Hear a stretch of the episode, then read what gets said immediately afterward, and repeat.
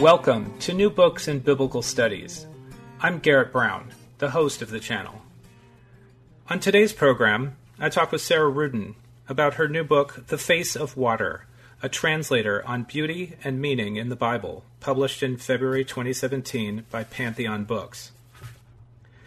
Sarah Ruden was educated at the University of Michigan, Johns Hopkins, and Harvard, from which she graduated with a PhD in classical philology. She has translated six books of classical literature and contributed her Aeschylus Oresteia to a collection of tragedy in English. Her translation of Augustine's Confessions was her first book length work of sacred literature. She is also the author of a book of poetry, Other Places, and a book about the Apostle Paul, Paul Among the People. Ruden is a visiting scholar at Brown University and lives in Hamden, Connecticut. I hope you enjoy t- today's conversation. Sarah Ruden, welcome to the program. Thank you. Thanks so much for having me. Oh, you're welcome. It's my pleasure. Before we get into your background as a classicist, I wonder if you begin by talking about your time in South Africa. As I've read your essays over the years, I even started to think you might be South African. Um, it has clearly played a formative influence in your thinking and writing, and has also given you a unique vantage point as a writer and as a poet. Um, why were you there, and how would you say that your time there has influenced you? Ah, well, uh, it's a bit of a long story. Um, I um, started a Harvard um, Classics program at, at um, a doctoral program at the age of 21. So that was a very bad decision. And um, I was more or less um, shut up in libraries for um, the whole program.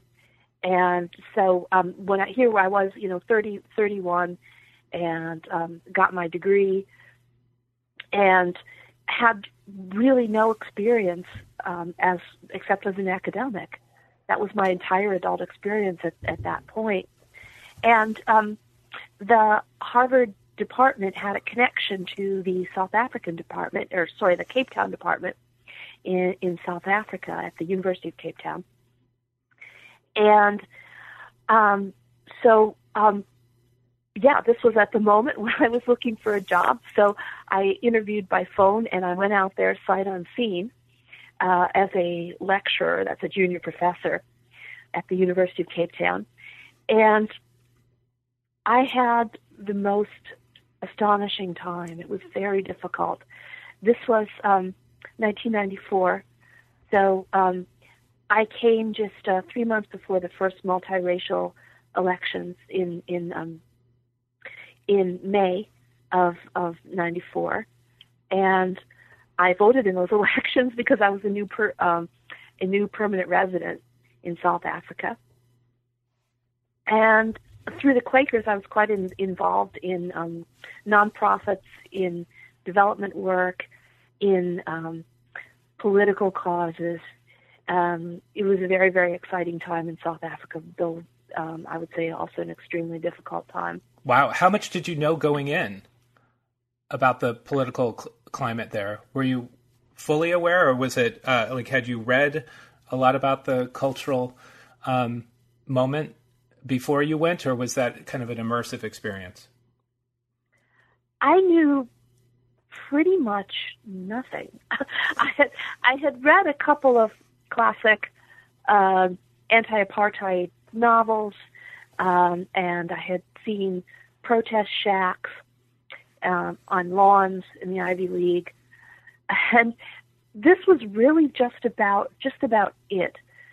Um, so I, I had, you know, it, it just had not been my habit to think about public life much that of course when I went to South Africa I had to think about it with a vengeance because it was literally on my doorstep. Um, there was a great deal of, of social upheaval at, at the time.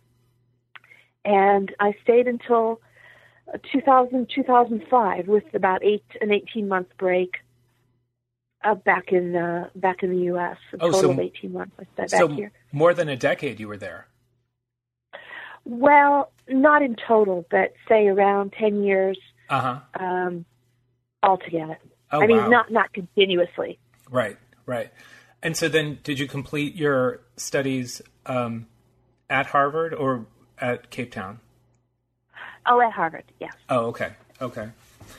Um, so, what led you to become a translator of the classics? Were you a poet first and then a translator, or the other way around? Or was there something in particular about the period that drew you to it in that regard? Well, I was a poet from about the age of one, according according to my parents. Um, I I learned to speak very early, and I liked rhythm and rhyme a great deal. So they thought I was I would just bounce off the walls, and I would hear something, and I would learn it immediately, and then I would start variations on it, and um, uh, I just always seemed to to like using language in that in that way so I always I've always thought of myself primarily as a, as a poet. I had um, extremely difficult adolescence, and uh, you know, informed opinion about me at that age. Um, you know, was was uncertain as to you know whether I would be able to do anything. Um, you know, was was I going to have to be institutionalized? I was in such bad shape. Um, but French um, that I discovered, which I discovered at the age of 14, just an ordinary junior high French class, um, was a great revelation for me because language was something I could do. Um, I could do on my own, get my mind around it very efficiently, and um, really perform in it academically. So, um, ancient languages were sort of no brainer for me. Uh, I could imagine myself doing this all my life um, working in a technical capacity, not having to deal with with other people with those stresses. Um, so yeah, I got I got through the University of, of Michigan in in three years with a classics degree, and um, marched off to Harvard. Very bad idea, you know, to make a, a career commitment um, when you're so immature. And at Harvard, I I really well you know, I worked very hard, probably too hard, um, and um, had a breakdown and decided that what I really wanted to do was was write. So they were my teachers were were wringing their hands. They didn't know what to do with me. I said, "Well, yeah, you know, you seem to be able to write pretty well, but this happens to be a classics department."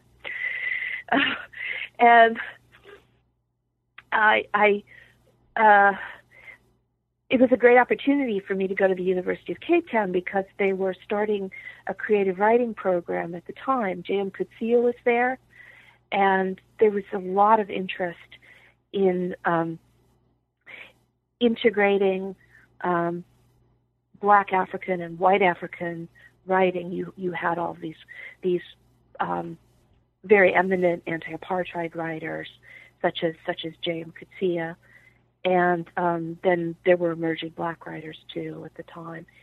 So um, the the creative writing program didn't really get started in time for me to participate much.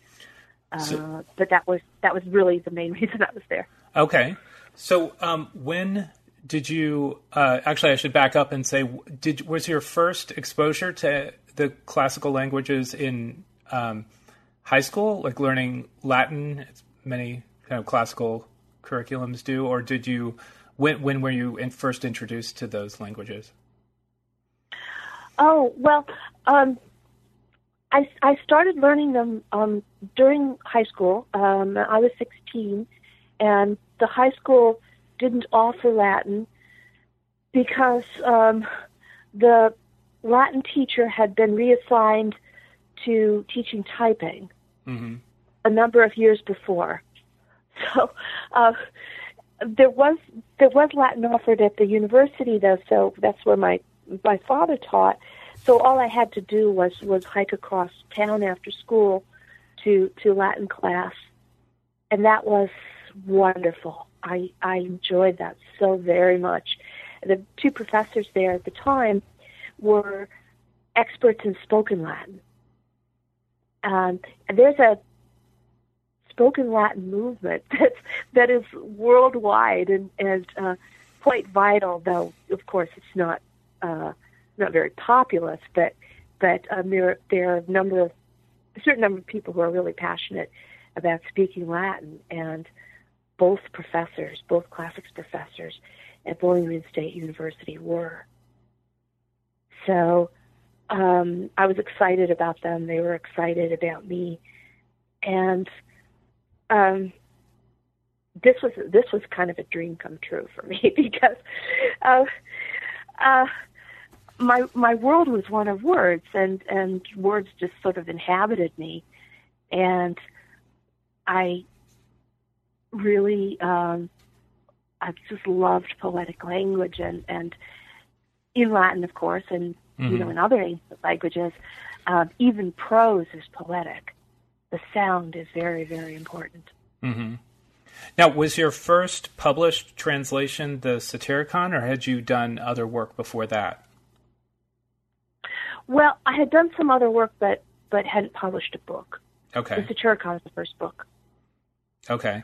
Uh, so I worked on um, Virgil's eclogues. Uh, these are bucolic poems, the the first um, uh, works that that Virgil published. So that was my undergraduate thesis, and it won a prize.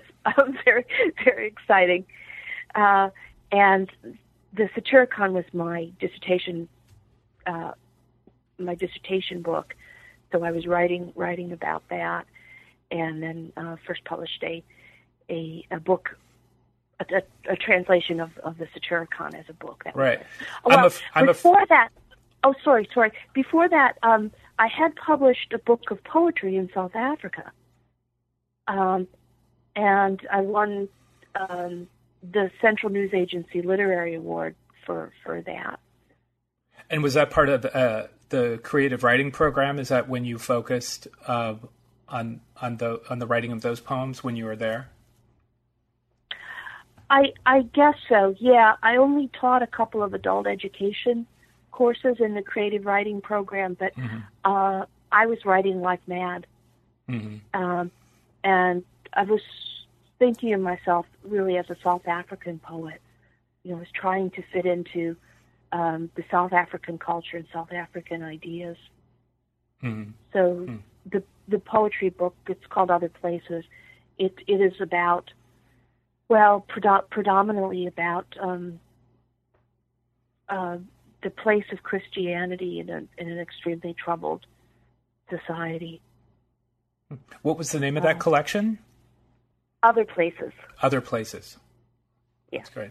Yeah, what I was going to say about the Satyricon is that you know the, I I backed into an awareness of this when I um, read uh, Fitzgerald's The Great Gatsby because the criticism made some comparisons, or I guess Fitzgerald himself um, made some connection uh, to the Satyricon, and I I wasn't aware of it previously, and um, so it's one of these things where a great work of literature gets mentioned in another great work of literature, and then you go trying to find the reference to, uh, you know, to establish an, a connection or interpretation. So um, uh, that was I remember that very vividly in my undergraduate years.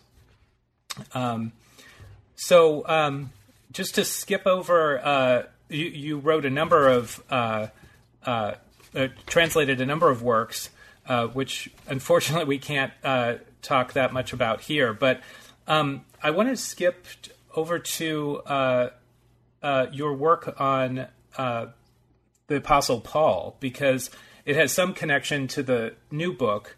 And in fact, in the new book, "Face of the Face of Water," uh, you write, "Don't get me started on the Apostle Paul." And I'd like to avoid your own caution here and ask, why does the Apostle Paul get such a bad rap?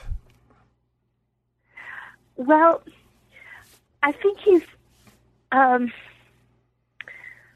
he's in the position of a good parent, um, or uh, say, um, you know, think of a fairly dysfunctional household, and um, one parent is really trying, um, and one parent is, you know, fighting a good fight um, in a an unfavorable environment.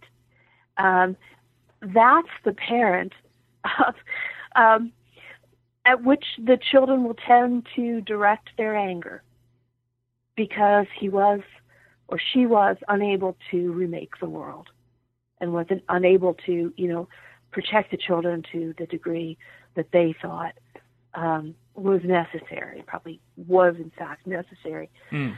Um, and so um, I think you got to you got to think of Paul in context in in the ancient world. Um, he's very much the good parent. He he is solidly against the major brutalities of pagan life. You know, he's against pederasty. Um, he is um, against the idea that slaves are subhuman, that they are a, a walking, that they are walking, talking machines, um, and um, you know that any needs they have, that any human needs they have, are are, are simply inconveniences. Um, and um, you know, he he does not seem to be a person who is very friendly toward toward you know all the various violence of of of, of pagan society. Um, so um, he he he doesn't though get the get the credit for this. You know, as a good parent in a dysfunctional household doesn't mm-hmm. doesn't get the can't can't can't do anything right. Um, so I I really deeply believe that um, to a certain extent uh, the um, liberal culture, the human rights culture that we enjoy today, is thanks to him, hmm. because he he um, brought over um, some very humane elements from Hebrew culture, and um, you know some uh, really positive ideas from from uh, Jewish thinking, and um, grafted grafted them on in, onto Europe. I'm really sure that that he was the key person to do to do that. Mm-hmm. Uh, but you know that that that kind of no no good deed goes unpunished, and that you know that kind of heroism will come back and and bite you in the fanny, uh, because you know women who I think in the long run um, owe their their liberation to to Paul, probably more than any other single person, um, are annoyed, you know, that that he was not, he wasn't the perfect feminist. Right, but but he, he was he was, yeah, he was a he was a feminist to a, a you know very great degree, uh, a heroic feminist for his his time, you know, and for the places where where he was where he was active but you know he he certainly isn't a feminist up to our standards. So right. rather than give credit, we blame him. Well, I think we see glimpses of this in like in Galatians, for instance, where he says, "In Christ there is no male nor female, uh, nor slave nor free, uh, nor Jew nor Gentile." It's uh, and um, but I think what what's so uh, so you you see those you know things that actually transfer into English fairly well. But I think what's so um, helpful and astonishing about your book is the way you bring comparative literature to bear on the text of Paul's letters um, to actually illuminate cases where where the the text itself isn't uh, isn't determinative of the proper like a lot of his guidance, for instance. Uh, about uh, you know women women wearing a veil in church. Um, here's an example where you really uh, have you bring some other uh, uh, comparisons of literature at the time to actually show. Um, actually, maybe I should have you explain what what is going on there. But I, as as I was thinking back on that book, I was really mindful of the problem of sola scriptura in this sense, the notion of reading scripture on its own without any aid or authority, and that reading Paul in isolation, or indeed reading him not among the people, you know, to uh, to riff on the title of your book, can make him seem backward and regressive rather than radically transformed by his encounter with Christ. Um, so, can you can you just uh, elaborate on the the veil uh, imagery because I think it's very helpful to see that context which drops out from the actual text. Right. Yeah. So um, I'm talking about the veils, the veils passage in First Corinthians, and uh, it is a fairly snarky passage. Um, you know, he is uh, hectoring, scolding women. Uh, you know, there has been obviously some kind of controversy about the wearing of veils, and you do have to go back.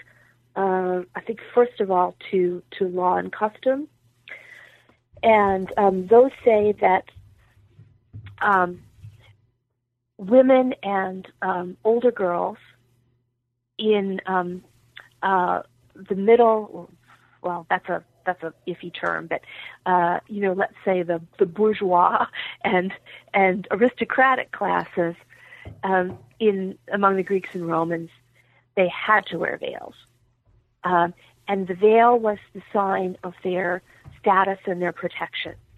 So you put on a veil, and um, you could go out in public, you could uh, participate to a certain degree, and um, you could. The, the veil was analogous to um, the, the slaves who accompanied you. Um, nobody could touch you if you were in that veil, um, and if you had your if you had your little entourage, there would be hell to pay you know, if anybody bothered you.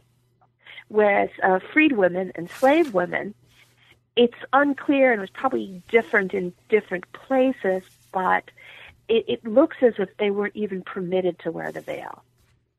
That would be a sort of um, disguise for them. It would be illegitimate uh, because it would say it would give them in public a status that they that they didn't have.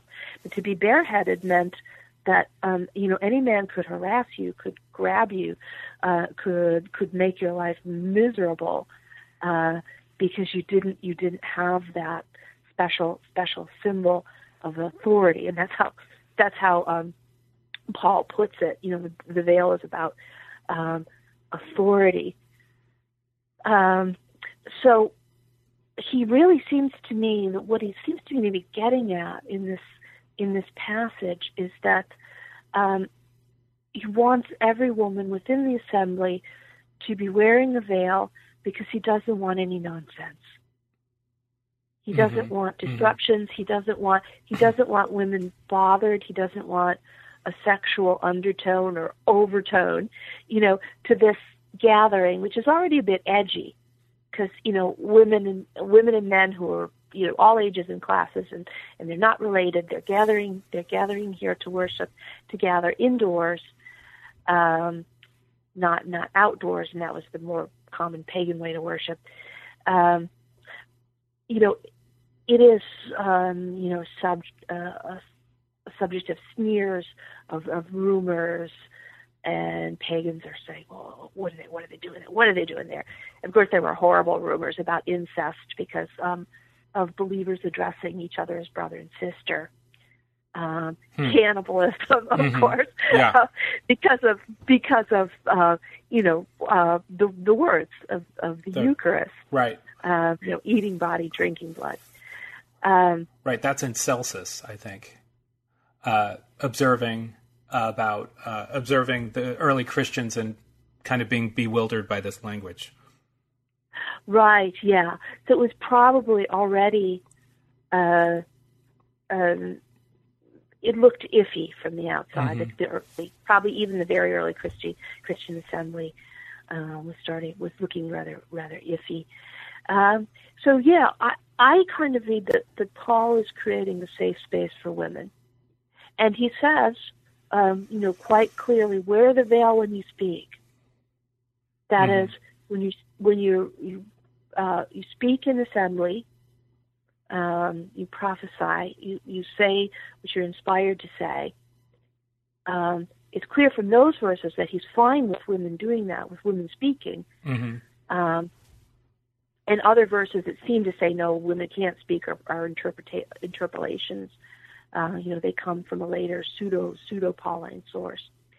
Anyway, um, what I what I picture, and um, there are some rather hilarious um, uh, works of Greco-Roman literature that that back this up.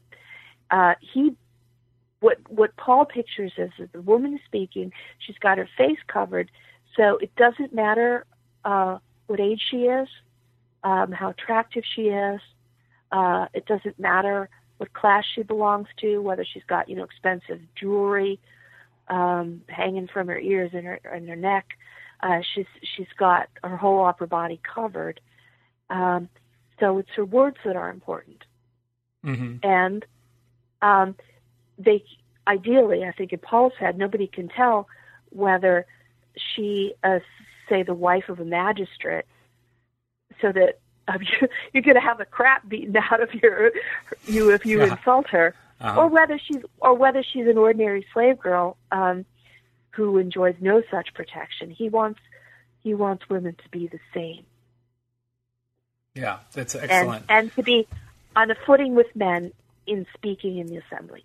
Yeah, it's it's it's really uh, that chapter in particular, you know, struck struck me as being just so illuminating, and for that reason, and for many others, I recommend Paul Among the People uh, to um, to friends and anyone interested in looking at the way Paul has been received and perhaps misinterpreted. But let's uh, let's turn to your new book, The Face of Water, uh, where you focus on uh, seven passages in the Hebrew Bible and seven passages in the New Testament, often pairing them side by side as a way of teasing out the difficulties of rendering the Hebrew or the Greek into English. Um, how did you decide on those 14 passages? And I'm curious, was there a lot left on the cutting room floor? And which one was the hardest to write about? Oh goodness, there was so much left on the on the cutting room floor. I had um yeah, I, I made so many. I wouldn't say they were false starts because I learned a lot, but um, I did a great deal of research that doesn't, you know, go directly into this this book. I looked at at a, a number of passages besides these. Um, I thought of uh, two things. I, I thought of um, uh, discussing the the major passages, the most important ones that is, you know, what what will people be most curious about um, uh, within the Bible? And um, uh, but I also uh, I also chose um, with a with a view to my own interests. I, I chose passages that, that spoke to me more. Um, so among the prophets, for example, you can go in many directions uh, because that those works aren't aren't so well known. So I I chose Ezekiel's um, dry bones passage, um, and I chose it for it. It is a really important passage about resurrection. Um, it was inspirational to New Testament writers. Very, very certainly, uh, it was uh, very important for for Jewish history. Uh, but you know, the reason that I chose it was that um, a young friend of mine in, in South Africa uh, who was uh, an American and uh, actually ended up staying in South Africa. He's a he's an editor and a great promoter of, of African literature now. Anyway, he at the time was really young. He was about 22, and um, he had he was going. He was just extremely excited uh, about the new South Africa. He was going around meeting people, and you know, he he told me once that he had he had touched he had touched Mandela, and he had you know, and another time he was very excited because he had he had you know shaken Bishop Tutu's hand. Uh, uh, anyway, I think it was after he had shaken Bishop Tutu's hand that um, you know he was in my kitchen and he was dancing and singing Ezekiel connected them, dry bones, Ezekiel connect them, dry bones, Ezekiel connect them, dry bones, now hear the word of the Lord. And of course you, you name bones one after another. So, yeah, I, I, um, chose that, uh, passage, you know, because, uh, I remembered my friend and I, I really appreciate because of him. I appreciate that as a celebratory passage, uh, passage about about new life, about hope, about uh, you know, if you will, the arc of history bending toward bending toward justice. Yes. Mm-hmm. Yeah. Um, um, the uh, I'm just looking for the passage, uh, and uh, one just verse eleven. Um, and he said to me, "Mortal man, the bones you see here are the whole house of Israel, and here in your hearing they are saying, Our bones are dried out, and our hope has perished. We are hacked away from ourselves." Um, which is um, a striking way of putting it. Um, and you compare well, that to the King James and. Um, yeah, uh, that's a, a really difficult um, bit to translate, um, and I think I think I was more literal there mm-hmm. than the King James is, hacked away from ourselves, and um, gosh, when you think when you think about Africa, that that image really uh, it floor it floors me. Yeah. Um, there's there's so many parallels that I see between um, the human rights situation of, of Africa and of the ancient world. Um, you know, both are um, environments in which, you know, bones hacked away from themselves are a reality. Mm-hmm. This is not a metaphor. Right. You know, people people are slaughtered and their bones are um, or um, you know, they are they are mutilated. Um, and um, just left that way. You know, corpses corpses in the grass. Mm-hmm. Or or people who will who will live the rest of their lives with you know terrible mutilations and no no hope of earthly justice. Right. On the other hand, you talk about um, very effectively. I thought about the tiny lamb. Can you talk a little bit about what you're trying to emphasize there? Oh yes, okay. The Revelations passage, yes. Oh yes, because this is what you you paired this with. Um, right? Isn't that the pairing? Um, maybe I've got it. Yeah, Ezekiel is paired with uh, Revelation in uh, um, where you pair them together in your analysis, um, and then um, um that was right. was interesting. Mm-hmm. Yes, um, there's there's this um, curious word um, arnion in and it's it's the only word used for lamb uh, throughout throughout Revelations, and it's really not clear, you know, what the you know local influence or um, the the the dialect influence might have been, or, or the influence of, of the particular period in which in which Revelation was written, and we, we can't date it very very accurately. But all through Revelation, you get only um, not lamb, but little lamb a cute little lamb, lamblet. Mm-hmm. And um, you know that that word is uh, rare in the rest of in the rest of the New Testament, and I think non-existent in the um, Septuagint, in the Greek translation of the of the Hebrew Bible. I don't think you have a single instance of of Arnion. I would have to check that though. Anyway, it's very striking. You only have the little lamb, in um, Revelation, and you have the special, very special imagery of the Lamb. The Lamb sits um, on a on a throne. So you have it's like a like a little you know Maltese Maltese dog on you know an executive power chair. Um, it's it is it is something something like that. So tiny lamb, you know, big throne surrounded by celestial worshippers. Hmm. And it's it's a pet. Hmm. And you know, one thing that makes you can go at this from a lot a lot of angles. One thing that makes it it really interesting is that um, the the Passover lamb, the lamb that you're going to kill and eat, uh, is is kept as a pet in your house.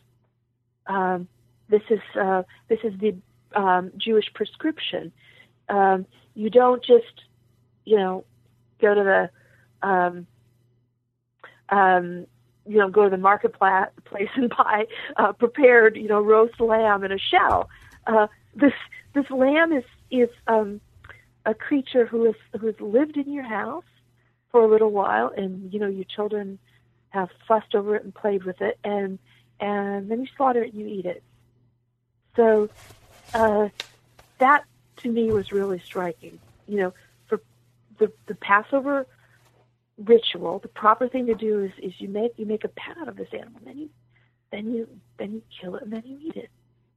So the sacrifice, the imagery of sacrifice is something very, very immediate uh, to people with a Jewish background um, in the in the ancient world.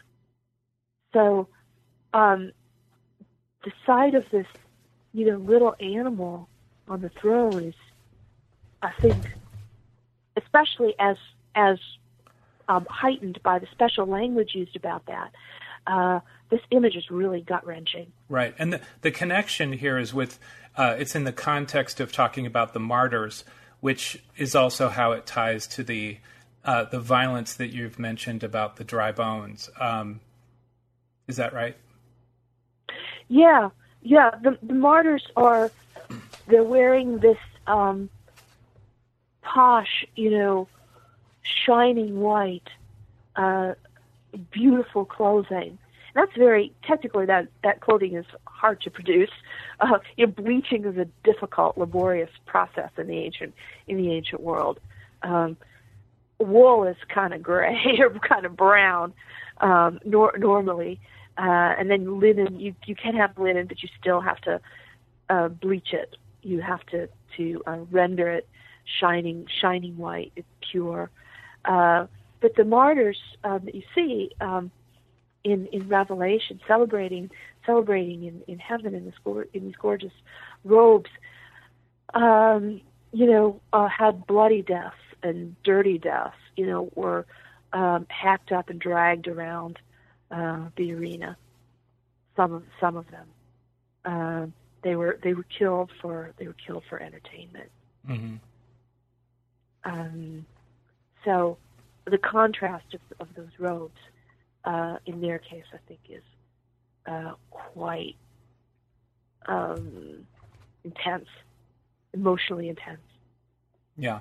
Well, before we move on to another example, um, one of the one of your passages um, uh, later in the book actually struck me as touching on really what you're uh, what you're doing throughout the book, and you um, uh, you you talk a little bit about the various translations that are available, even the Venerable King James, and you know when confronted with this, uh, you say.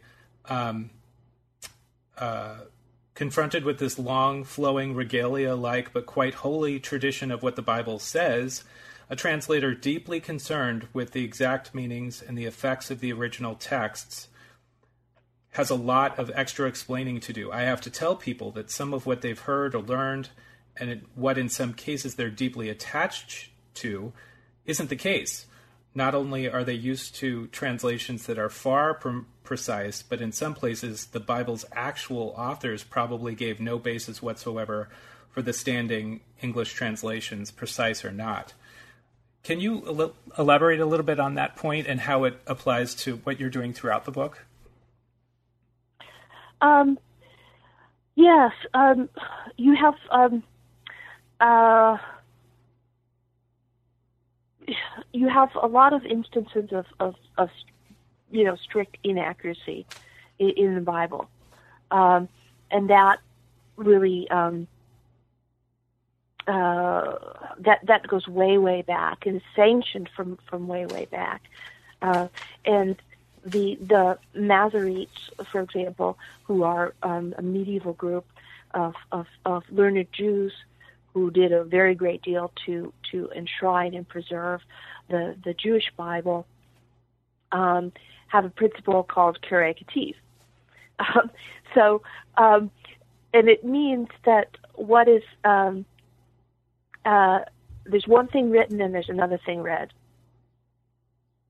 So uh, the the thing that is written in um, the Hebrew, and they lovingly you know preserve every letter of it, um, is uh, would be for for example Yahweh, um, God's the name of God or one of the names of God. But you you're not supposed to read. You're not supposed to pronounce pronounce that word out loud. Um, so um, you're supposed to say Adonai or or Lord. Uh, you know, literally, literally, my Lord. And um, so that is that is indicated in the text. Um, you know, you have a, a you know a, a special um, indication written written into the the Hebrew text that um, in the margins that that um, no, you don't you don't actually say the word that's in the Bible. You say another word that we want you to say. Mm-hmm. Um, so that's that's a very uh, respectful and circumspect way of of um, changing that changing the text. Um, right. But and the, and the, specific example you give in that uh, in this context, right after the passage I read, um, you're talking about 1 Corinthians thirteen three, where Paul very likely didn't write about his willingness to give my body to be burned, which is a traditional way of translating that, when really it's give up my body so that I can boast about it. Um, yeah. Mm. Now that's a that's a question of textual corruption. That one. So oh, okay. you know, here here's another kind of inaccuracy um, that that comes into play. Um, the the translators are working with a corrupt text, um, and so the Greek uh, very very likely um, talked about boasting rather than burning, um, and um, this is a philological matter. So the the real best um, text, the most likely text, is only you know um, likely to be emerging in the you know um, 18th, 19th century, maybe even the 20th century. That's when we actually know because we have we can look at the full range of, of manuscripts and do all the you know uh, uh, scientific technical work um, that's necessary um, to figure out yeah what this did probably say. Mm-hmm. Uh, but you know the translation tradition you know goes goes way way back. It's it's uh, just goes back to the dark ages. Uh, you know, when people were were um, you know starting to to come up with vernacular uh, translations, say in Old English. Um, so, uh, and then you get this great flowering of, of biblical translation around the, the Renaissance. So, all of this translation is done on the basis of really crummy, corrupt, um, late manuscripts. So the the mm-hmm. the the problems get embedded. So that's a, that's another source of inaccuracy. Right. Well, let's take a look at a, an example uh, before we have to wind down our time together. Um, that's where the language is very familiar. It's been built into liturgies, um, and you know it's uh, something even school children memorize. It's the twenty third Psalm. Um, I how about if I read the uh, King James version, and then maybe you could read uh, your own translation, and we can uh, pause to consider some of the choices that you made. Um, so this is the King James version of the twenty third Psalm. The Lord is my. Uh, sh- oh yes. Oh, sorry. Can you give me a, a page number there? Uh, one thirty six. Got it. One thirty. Yep. Oh yeah. Okay. Sorry, I did have this marked. Okay. That's okay. Okay. Um, the Lord is my shepherd, I shall not want. He maketh me to lie down in green pastures. He leadeth me beside the still waters. He restoreth my soul. He leadeth me in the paths of righteousness for his name's sake. Yea, though I walk through the valley of the shadow of death, I will fear no evil, for thou art with me, thy rod and thy staff, they comfort me. Thou preparest a table before me in the presence of mine enemies. Thou anointest my head with oil, my cup runneth over. Surely goodness and mercy shall follow me all the days of my life, and I will dwell in the house of the Lord forever. Okay. Okay. So take us through Um, this. All right. Um, do you want to hear my um, speculative translation? Yes, absolutely. Okay. The Lord is the one pasturing me. I will never go without. He will always invite me to stretch out in pastures full of green shoots. He will not fail to guide me to a place of rest where the water is at peace. He will bring my life back to me. He will lead me along wagon tracks of fair dealing. He would not be who he is if he did otherwise. I tell you, though I have cause to walk through the valley of deadly darkness, there is nothing fearsome there, nothing for me to fear. Because of you, you there with me, your weapon and your crook, I see them and I know I am safe. You arrange a feast on a table where I sit, though my enemies loom on the other side. You refresh my head by bathing it in oil. You fill my cup again and again. Certainly goodness and unfailing mercy will chase after me everywhere I go, as long as I exist, and I will live in the Lord's house through all my length of days. That's wonderful. I love it. Thank you. It's great. That's great. Um, so can you can you talk about some choices uh, that you had to make there? Um, um, the uh, the one one that stands out to me, uh, not just the first verse, but in the third verse, the wagon tracks of fair dealing. Um, I just I love that. Um, you know, to, to imagine the ruts uh, that are ground in over um, uh, you know use and weather and you know uh, the variation of wet and dry. All those things kind of come to mind um, uh, when I read that. But but um, anyway, what are some points uh, in this uh, translation that stand out to you as being um, difficult or interesting? Okay.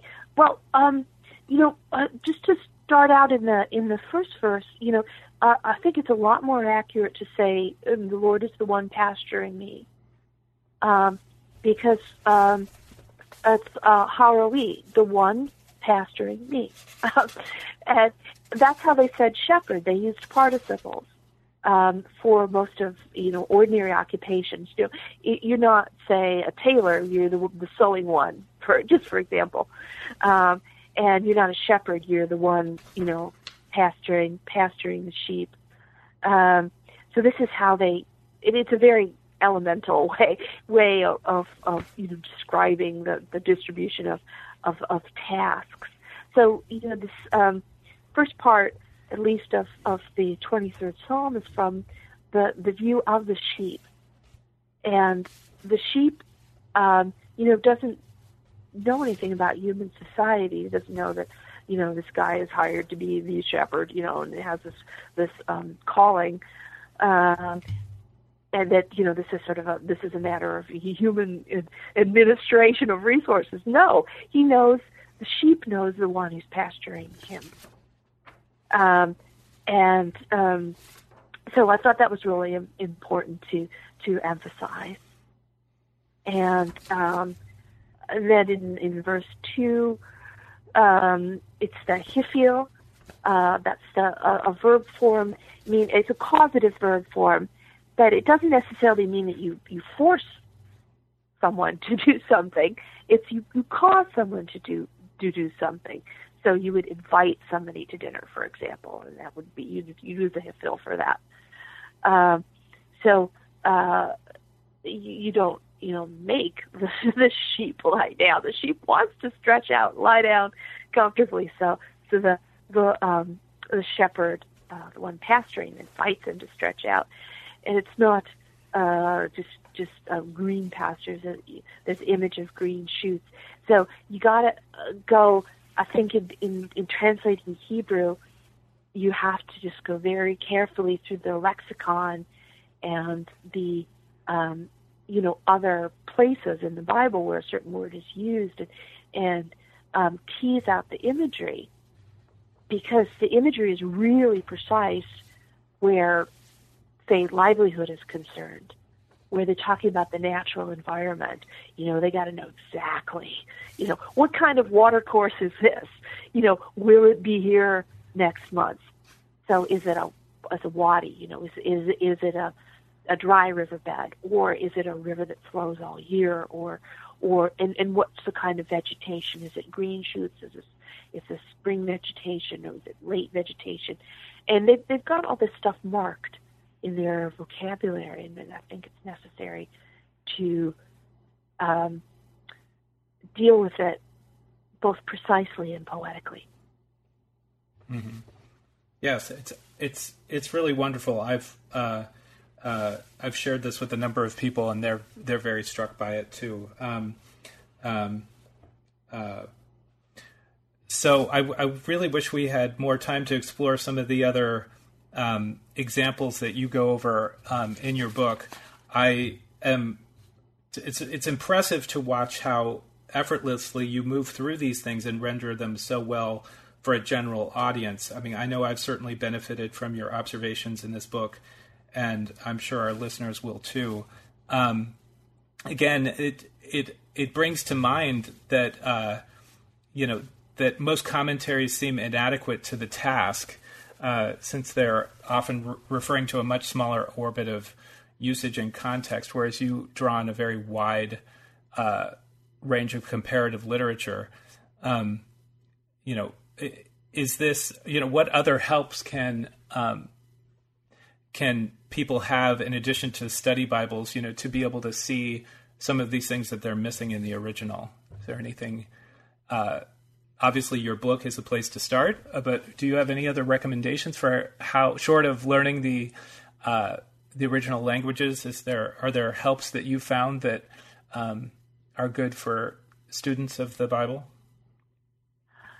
Oh gosh, you know, it, it is really tough to to make recommendations. Um, I I do think that you know if people um, if people have any time you know that they could devote to a, a class in in Hebrew or in in Greek, um, you know they should they should do that because the um, uh, the reference literature is um, really difficult to handle if you don't have um, the alphabet, the grammar, the basics. Um, you know, the, the words will simply they're not presented to you in any, in any way you can make you can make sense of. Right. Um, right. So, yeah, even I, it, I, I just oh go on sorry. Oh, it's it's even difficult to follow an interlinear uh, edition of the Bible. Um, uh, you know, I, the New Testament is often set up to have the Greek word order, you know, mimicked in English. Um, but even some of those are hard to follow without knowing um, the the underlying structure. Right. Yeah. So um, you know, the the gold standard is um, academic classes mm-hmm. in, in, in these languages, and uh, but I you know I do understand that um, many many people do, just do not have have time, and you know that's um, um, that's no reflection on the seriousness of their interest in in the Bible, and so I I have provided a, a you know just a very inferior introduction hmm. to to these languages you know within uh, within two covers I mean hmm. within uh, within a single book. Yes, it's excellent. Um, well, that's why I'm heartily recommending The Face of the Water as much as I have been recommending Paul Among the People. You know, few books have really helped me to unsettle some assumptions that I had about a biblical author in the case of Paul or language in general that we all take for granted in our English uh, translations. So, um, so thank you for that. Um, uh, I, our traditional question. You're very welcome. Oh, My yeah. pleasure. Thanks. Uh, your our traditional question at the close of each program is, "What are you working on now?" I am working on a new translation of the Gospels. Oh, okay. And how? When will that be published? Well, it's it's not clear. I uh, um, depends on when I finish it. I've, okay. I've got two years. Uh, so I hope to I hope to finish sooner because the Gospels, of course, are, are not a lengthy work. Um, so it, it might be out in two and a half years. Oh, okay. That's great. Um, Um, it's there's a there's a venerable list of single author translations of the Bible or the Gospels, and um, are you? I'm wondering, are you? Uh, ha- have any of those previous translations inf- influenced your own approach, or are you studiously avoiding them? I am studiously avoiding. Them. You're them. studiously avoiding them. Excellent. Yes. Okay. Yeah. You know, it is it is already so so easy to to read over things in, in an ancient language, hmm um, particularly in important famous passages, and you know the the the words are part of you. You know, you you learn them so young. Um, you learn an English translation. And you know, one thing that I, I find you know particularly mortifying about the the uh, my my handling of the twenty third Psalm is that I, I didn't make an essential correction, and that's in the final verse of the the song. Um, I will I will live in the Lord's house through all my length of days. That's what I. That's how I did it. That you know, as uh, a Hebrew instructor of mine pointed out to me afterwards, uh, yes, that is the, the default traditional translation, but it's not what it means. Um, the the verb is return to um, the Lord's house, Hmm. and whether that Hebrew is corrupt or what, or what that actually means about returning to the the um, Lord's house, if the Hebrew is is genuine, I I I do not know, but it's it's very clear that in our standard Hebrew Hebrew text, it means the verb is is return. It is not dwell. They look the verbs look really similar, and I read straight over it. Um, yeah. So that's the that's the kind of thing that can happen. In the forthcoming translation of the Gospels, will there be commentary also, or or just the translation and an introduction? Oh yes, uh, uh, quite a few, quite a few footnotes, but not you know heavy, lengthy academic footnotes.